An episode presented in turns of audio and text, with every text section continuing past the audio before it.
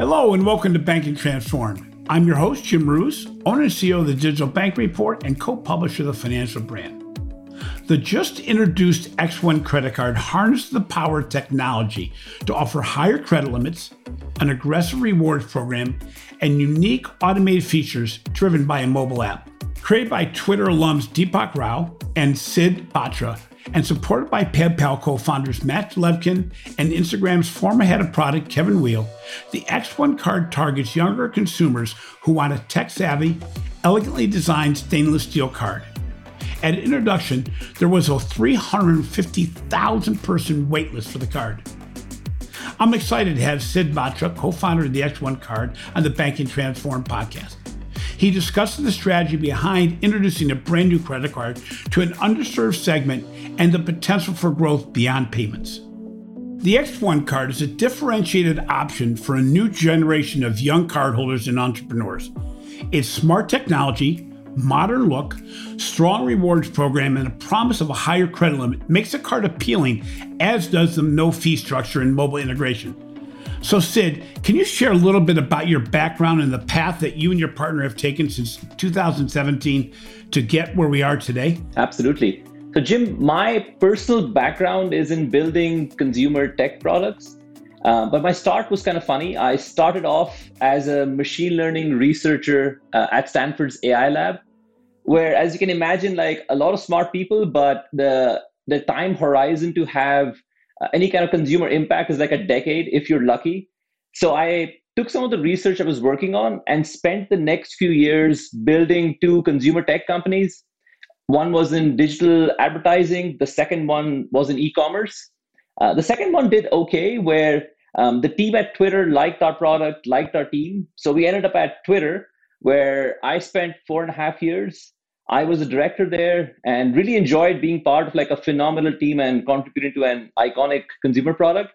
But then a few years ago, my co-founder Deepak and a couple of our amazing founding engineers, Adu and Tony, we took all of our you know combined consumer tech wisdom uh, and applied it to the fintech space, where we at X1 are now kind of reimagining the the credit card for a particular audience that we, we refer to as digital natives that's kind of my my personal background. Yeah, and, and both you and your partner came from Twitter. How did that help in the development and understanding of the consumer marketplace and how they are interacting more and more on their mobile devices and how that could change the overall experience for a, from a credit card perspective? So I think having built a lot of consumer products, um, we had a very different audience and market thesis when we got into fintech. What we saw was this ever increasing size of an audience called digital natives. What's very interesting is this particular audience is not quite known by like a particular age group or an income bracket. They're known more for their very high expectations from their consumer products. Now they use predominantly products that are post internet, post mobile, things like an Amazon um, or an Uber. And these products are shaping their expectations for their consumer tech products. And I mean, you're a great example of this, uh, Jim, right? Like both, like you and I, uh, we missed the cutoff for being millennials by a few years. But I imagine you're, you know, you use Amazon or you take an Uber or maybe you drive a Tesla.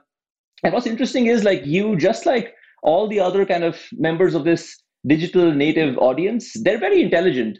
So when they see like Amazon is trying to get them to buy products with a single click, um, and Tesla doesn't even want them touching the handle of the door to get into the car, but then when they get a credit card from a large bank, you know, it's a piece of plastic that is shipped in an envelope that takes seven days to get to them. And then when they get it, they have to call a phone number to activate and start using the card. Like they know that they know that this doesn't meet their expectations, that is not quite the same category of product.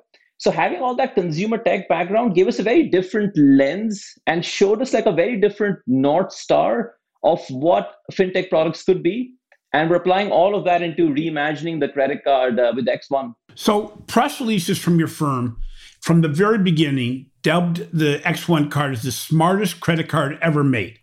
And that's a pretty lofty statement, but it got me in line and, and got me one of these credit cards of yours. From your perspective, what makes X1 card so special in the marketplace? I'll answer it from like the customer perspective. So if you go back to some of these unmet expectations from a customer lens, you start to see kind of the, the pattern emerge. I mean, let's just start with speed that we were talking about, where it, it does take like seven days to get the card and, and start using it. In our case, customers are going from getting an invite to making the first transaction. And about half our customers are actually already spending on the card before the physical card gets to them. Um, so that's like a, a speed expectation that we're. The interesting expectation is around underwriting and how they're like millions and millions of Americans for whom the credit score and being underwritten on a credit score isn't quite working well. Uh, I can give you maybe a give you my personal anecdote here. So you can probably tell from my accent, I, I didn't grow up uh, in the US. So when I got here, one of the kind of big moments in my finance journey was getting my first credit card, which was at Bank of America. I was genuinely excited as a um, you know as a young person getting that card. I got the one with the flag on it, the whole deal. So even though my credit limit was $500, which is fine as a student, over the years as my income grew, it was interesting that my limit didn't quite grow with it. And at some point it was funny because Bank of America could see my paycheck in the same bank account and my credit limit never went over a thousand dollars. So when we were kind of reimagining this sort of portion of underwriting, it was very important for us to underwrite on someone's complete financial picture. So what we're doing to meet customer expectations is we try and look at as complete a financial picture as possible. To do that, we connect to your bank account and just model your payroll and your cash flow, which I mean, it's hard to describe, makes such a big difference to people's lives, right? You lower utilization, which means you can get much lower interest rates on a on a car loan or a home loan in the future. So that's another expectation, which is like underwriting. I can keep going, but you get the idea. There's so many unmet expectations with traditional credit cards that there's actually a ton of low hanging fruit for us to uh, do better on. So, Sid, can you discuss a little bit about what you mentioned around the decision to add supplemental to supplemental data on top of credit bureaus? What role did AI and machine learning play in the decisioning process and I think you mentioned that the impact on credit limits is two things. Number one, for people that may not have gotten a card, you're enabling them to get a card. And for those who do get a card, they have an increased credit limit. I can I can tell you, um, you did not disappoint on my side. It, maybe you maybe you over delivered, but in my case, you know, it was significantly more than I expected. But you know, the, the amount you asked up front was on not all that much. But how do you use alternative data? No, great question maybe an anecdote to kind of frame the problem. What we've seen is particularly for younger folks, what happens is the moment they get their first credit card makes an enormous difference to their credit journey. And what we see is particularly if someone's parents are financially savvy and they add them to their credit card early on, the difference in like the limits you will get, the APRs you will get is enormous. And uh, income almost doesn't play a factor. And the reason for that is when you apply for a traditional credit card, the banks do ask you for your income. But the funny part is, like, they mostly have no way of actually verifying if what you're saying there is correct or not. So they do have some amazing models, but the models are designed just to mitigate risk. And so what happens is you have millions and millions of people who are, you know, they could be, they're normal Americans, they don't necessarily have to be immigrants, whose limits are just really, really poor we connect to your bank account and then we pull in and we can see your actual payroll, your cash flow. And this gives us so much more confidence to be able to give someone the appropriate limit that is worthy of their credit and their income. It's just the completeness of data helps a ton. And you know, going forward, we're also pulling in, we get a lot more information as well, right? Like how much money is in your checking account, how much investment products you have.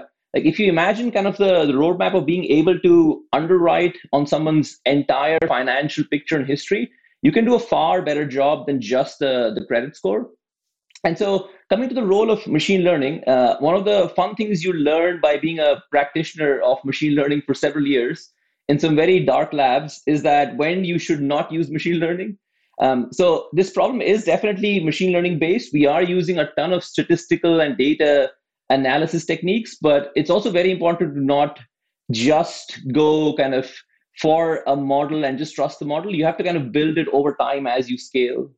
So, you know, your use of alternative data what is it more used for X1 card to serve the unserved or underserved segments or to offer higher credit limits? The use as a I I you know let me reframe the word alternative data here. It's kind of interesting where the credit score hasn't been around for that long.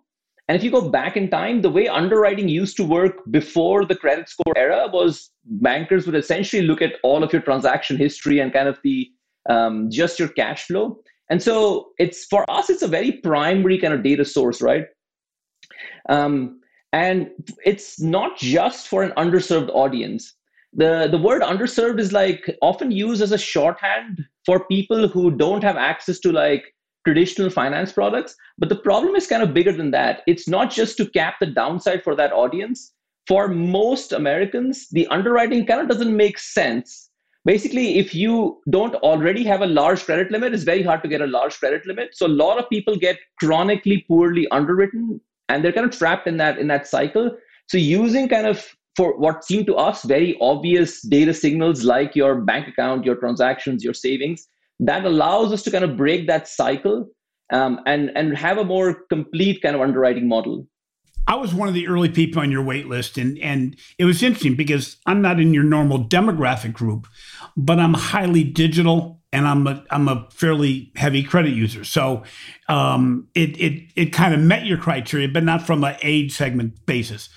What I was amazed by was the simplicity of the application. Anybody who listens to the podcast or in my webinars or or um, any of the events I do, what's interesting is I always bring up the Apple credit card as being the the the bar that I set and say, you know, it takes me four screens. I can get it. I got it instantly. It was very intuitive, very simple. Well, yours replicated that, uh, even to the point where the simplicity and intuitiveness of what you asked made a lot of sense, and you, I didn't have to question why you would ask it and then, as you said, the delivery of the card in, in its nice black box was was really it met expectations. So, how important was the development of an ultra simple application process? Jim, I want to say you are representative of our digital native audience, like 100% because what we see is like i said there is no age kind of restriction or like an income bracket for this particular audience. I think you're you're on the cutting edge and so you're 100% representative so you kind of squarely fit the criteria. Um, now coming to the experience coming from a tech lens for us an amazing experience is simply table stakes. You just need to have it. And the way we do it philosophically is we're not just optimizing the stop layer of experience.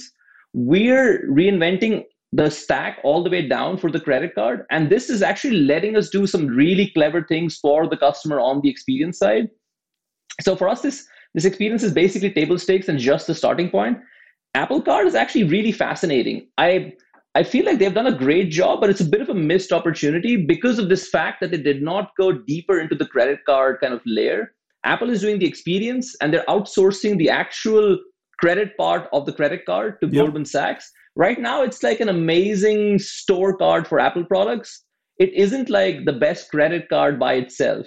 So so so we look at this card and it's a digital card in every way shape and form. You put in my apple wallet. I'm using it more on my mobile device than i am as a plastic card or a metal card in this case.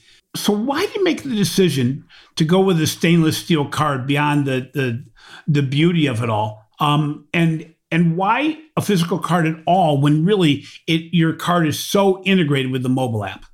So i'll give you uh, jim i'll give you the practical and the philosophical answer for the for the question. Practically there's still a ton of merchants that don't accept contactless payments or don't accept apple pay and, and google pay. So if we want to create a true credit card that can cover all of your spending we kind of have to have a physical card um, for us, philosophically, the physical incarnation of the card had to represent two values. The first is that when you interact with the card, it should make you feel that this is from the future. Almost like when you sit in a Tesla or see it, like it should have that feeling. And you're right that we didn't have to make it as heavy. But the second value we would love to represent is our, our digital native audience is very broad. Like our customers include new grads from college, all the way up to like billionaires. So that's why the physical card, and that's why it's you know as heavy as beautiful as it is. So one of the interesting things you have is you have the fact that you have no fees on the X1 card, um, no no annual fees, no application fees, not even a tra- foreign transaction fee. Do you see your users being heavy overseas travelers? We're already seeing that from our kind of data of cardholders. I think travel has come back a lot post COVID, and we see a lot of international travel, and we're saving our customers like thousands of dollars on like that would have been spent on foreign transaction fee that they can use for more fun things now. Okay, so let's take a short break here and recognize the sponsor of this podcast. This show is sponsored by FIS. Have you ever felt frustrated in checking out online or making a payment over the phone? The GoCart team at FIS Impact Lab certainly was, and that's why they created a better payment experience. GoCart recognizes your email and lets you pay quickly anywhere with no passwords and no long forms. You can pay faster for anything, even things you wouldn't expect like healthcare, professional services, and more. GoCart also goes beyond online checkout and allows you to pay easily by email, text, and even with QR codes. If you sell products or services online or in store, find out how you can use GoCart to simplify payments and increase your sales at gocartpay.com slash podcast. FIS, advancing the way the world pays banks and invests. Welcome back. I'm joined today by Sid Batra, co-founder of the X1 Card. We've been discussing the strategy behind the introduction of the X1 card and how to differentiate in a crowded marketplace. So, Sid, young digital native consumers appreciate smart functionality of financial services. For instance, the X1 card, if I'm not mistaken, lets cardholders cancel subscription payments in a single click and end free trials automatically. Can you share some of the other digital features of your card that are integrated within the, the mobile app? Yeah, let's dive a little bit deeper into virtual cards themselves and how they're so useful as like a platform feature. Uh, there is this sort of unmet, another unmet customer expectation around control. So credit cards were designed for more for like offline shopping, right? And there's a lot of control in those transactions. Let's say I go to a movie theater, I will physically hand my card to the cashier, they will swipe and give it back. So I control that transaction. Now, what happens in the in the digital sphere is that I hand over my card digits and then it's up to the merchant. And now they have the control for the amount, the frequency by which they will charge me. And so this creates a lot of hassle control wise, where, like you were saying, subscriptions are such a pain to cancel. And in this kind of digital era, there's so many subscriptions to manage. And so one of the features we have is one click subscription cancellation. You press a button, that merchant will never charge you again. Um, and another feature is around free trials. This one is immensely popular. Like people absolutely love it. So you can generate a virtual card number uh, specifically designed for free trials. Where imagine you're starting a free trial on Hulu. You put this card number into your trial, the trial begins, and then the card number is automatically canceled. And so your free trial continues with complete peace of mind. And if you decide you like the service, you can go back and change the card number, but you have the control. So the control part is really, really important here. I'll give you a couple of more examples that stem from virtual cards and they're changing um, the behavior of our customers. One is budgeting. So Mint is great for budgeting, but it's reactive. What our customers are doing is for a budgeting use case, they will create a virtual card, add a limit, and so they can really guarantee that they will not spend more than a certain budget. Uh, as a fun anecdote, one of our uh, customers was using this for like um, pet supplies, so they don't overspend on their uh, on their dog's kind of food. Um, so that's that's kind of one use case. Another gets into kind of our um, anonymous card offering, which is also based on virtual cards. And I know everybody thinks that this is mainly for like nefarious purposes, but I'll give you two kind of examples that are um, that are very interesting people are using uh, our anonymous cards for charitable donations and that way you can assure you can be really really you know be sure that the merchant has no idea who you are wherever you're making that donation another example is political donations. We're seeing our customers make political donations using the card. And that again like you know it ensures you're anonymous which is particularly useful in this in this climate. So just this amount of control that virtual cards offer is changing customer behavior in just a number of ways, all fueled by our um, really smart um, X1 card app. So it's interesting. I, I often reference the, the movie Field of Dreams, and the, the great line is, if you build it, they will come. Well, in, in the financial services world, just because you build it doesn't mean people use it. How do you educate your customers as to the immense level of functionality they have, much of which they've never seen before connect with a card? For us, the product is the education. The vision for the credit card app and the experience is at par with like other consumer apps. Like everything that customers use from amazon to uber to even something like social like snapchat that's the level of execution we want on our app. So we're sweating every single detail. With x1 you have no fees. Um, your interest rates really aren't any higher than the marketplace. Is your acquisition cost low? How do you make money? Acquisition wise we have spent zero dollars on advertising um, our entire customer base has been through organic means. Um, people like you have been very kind to have us on on podcasts um, and like publications who've written about us. That's been the source of customer education, and also our customers have been amazing. I mean, just the number of people we're getting from referrals is an insane amount. It's on par with like consumer products. So it's all been word of mouth, organic. We've spent zero dollars on, on any kind of marketing. So we're very thankful for that zero dollar cost of acquisition. Now, coming to the fundamentals of the business, this is where we're recognizing the merchants also as a customer of the credit card. Because ultimately, the merchant is paying the interchange that we then use as revenue, and like that is used to fuel the rewards for the customer. The interesting thing about like interchange is that it's capped, like two point some percent. No merchant anywhere wants to pay anything more than that for the convenience of accepting a, a credit card but what's very interesting is um, merchants will pay if you can drive spend and you can drive customers to them. So since day one, what we've been doing quietly behind the scenes is doing a ton of merchant partnerships. And then we have a lot of very interesting touch points in the app where we expose these partnerships to create a lot more value for customers and a lot more value for merchants. So it's interesting. One of the major value plays is the fact that you have rewards a rewards program.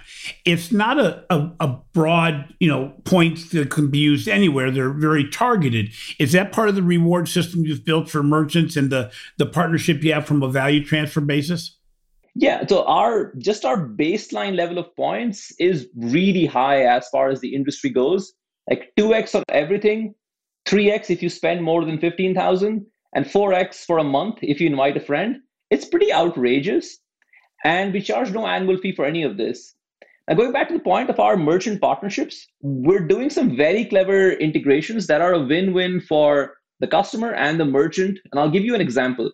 In the X1 app, there is a dedicated tab for shopping. And there, customers can get extraordinary multipliers if they shop directly from that app. Uh, an example which is really popular right now is uh, Lululemon customers can get 10x on a Lululemon transaction through our app. And safe to assume, like the merchant Lululemon is giving us a much higher commission than 2.5%. And so it's creating this amazing win win for customers, the merchant, and for us. So the way we fuel these like outrageously high reward points is through very clever long running merchant partnerships and then we're exposing through a lot of different methods in the app so it's interesting because I've worked with a couple of financial institutions and interviewed a few financial institutions that have built really interesting open banking relationships. A lot of them for the lower um, age categories, where actually the benefits of the open banking relationship are outside the financial services. So there may be games, there may be music, there's tech discounts on tech, there's discounts on purchases that are really targeted mm-hmm. this marketplace. But the merchants are actually paying to be included in this open banking marketplace. Therefore, the mm-hmm. product itself is not the driver of revenue as much as the relationships outside. Do you see yourselves eventually becoming more of an open, what I call it, open banking or embedded super app where you may go beyond simply a credit card app, but also include more and more outside partners that make it so the revenue model is vastly different than what a traditional banking service or credit card model would be? On a long term horizon, absolutely.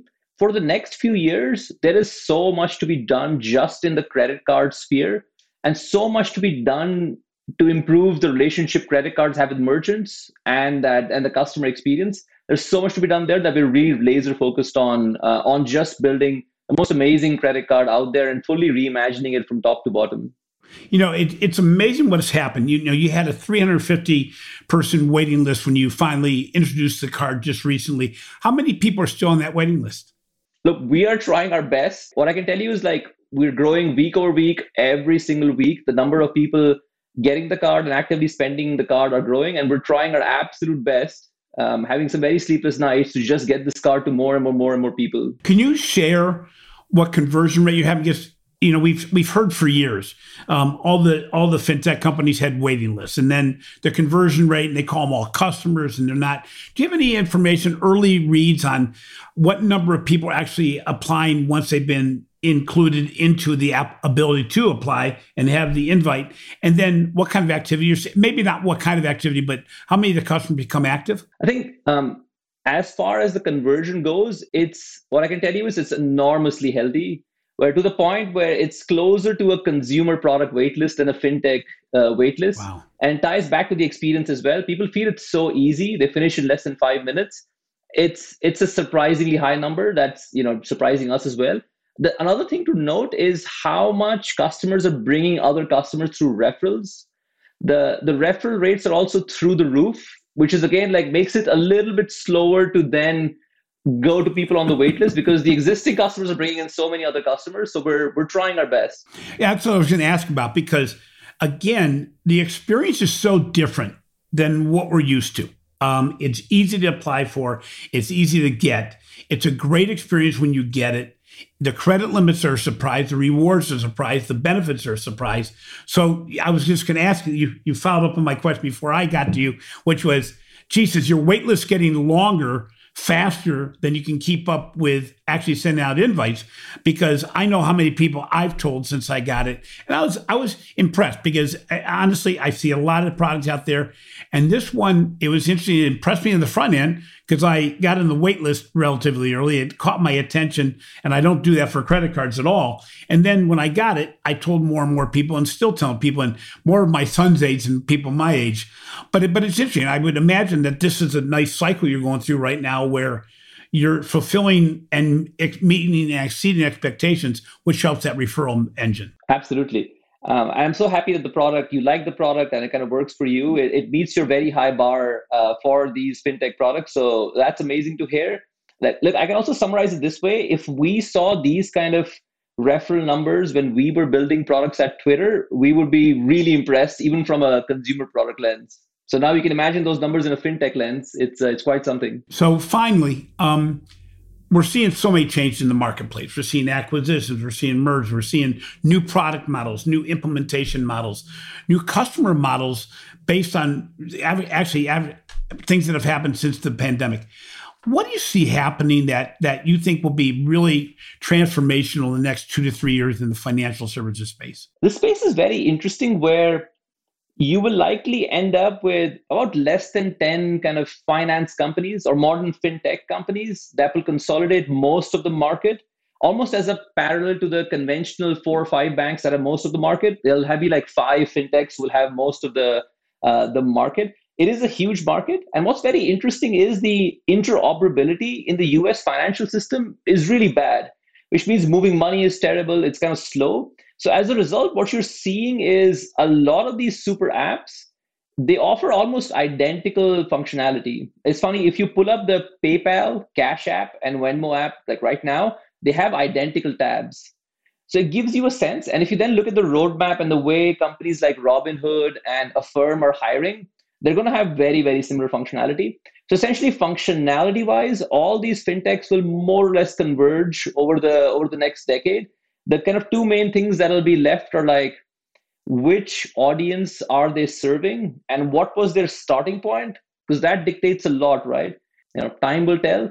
Uh, so it's they're all going to kind of converge and you know a few fintechs will kind of own most of the market in a, a decade from now.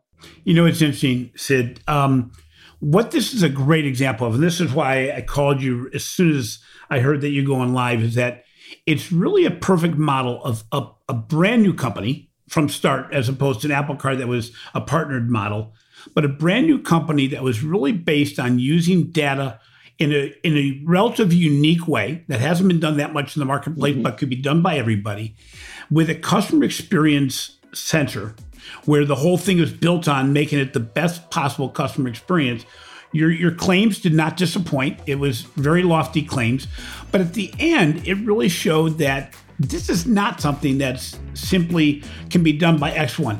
Any organization, if they really focused on what was most important, they could transform their organization. Now, the difference between can and will is, as we've seen in our research, is light years away. And and I think what's interesting is that I think from for our listeners especially, get to the X1 app try it out. You know, kick the tires, see about what they've done because I think more than anything, and I'm, I'm not being paid by X1, but the reality is, the re, the reality is that the experience and the way this product has been built is a model for the future. Sid, thank you for being on the show today. I'm glad we were able to spend some time. Again, I'm, I'm hoping to use this even more and more. And, and you know, as you alluded to, um, you're not going to be sending out emails tell me how it works. I got to be playing it like I'm playing uh, Game of Thrones or one of the other uh, video games to be able to figure it out on my own. And because most of the digital natives can do that pretty easily, as I did on Uber and things like that. So thank you very much for being on the show. Jim, thanks so much for having me. And thanks again for actually using the product. Really appreciate it. Thank you. Thanks for listening to Banking Transformed, the top five banking podcast. If you enjoy what we're doing, please be sure to follow Banking Transformed on your favorite podcast app. In addition, please take 30 to 45 seconds to show some love in a form or review. It means the world to us. Finally, be sure to catch my recent articles on the financial brand and check out the amazing research we're doing for the Digital Bank Report. This has been a production of Evergreen Podcast. A special thank you to our producer, Leah Longbrake, audio engineer, Sean Rule Hoffman, and video producer, Will Prince. I'm your host, Jim Marous. Until next time, remember innovation is the unrelenting drive to break the status quo and develop something new where few have dared to go.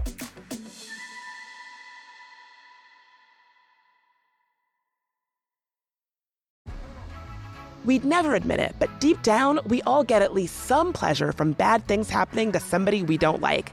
History's full of stories about bitter enemies being mutually horrible. Usually, nothing good comes of it.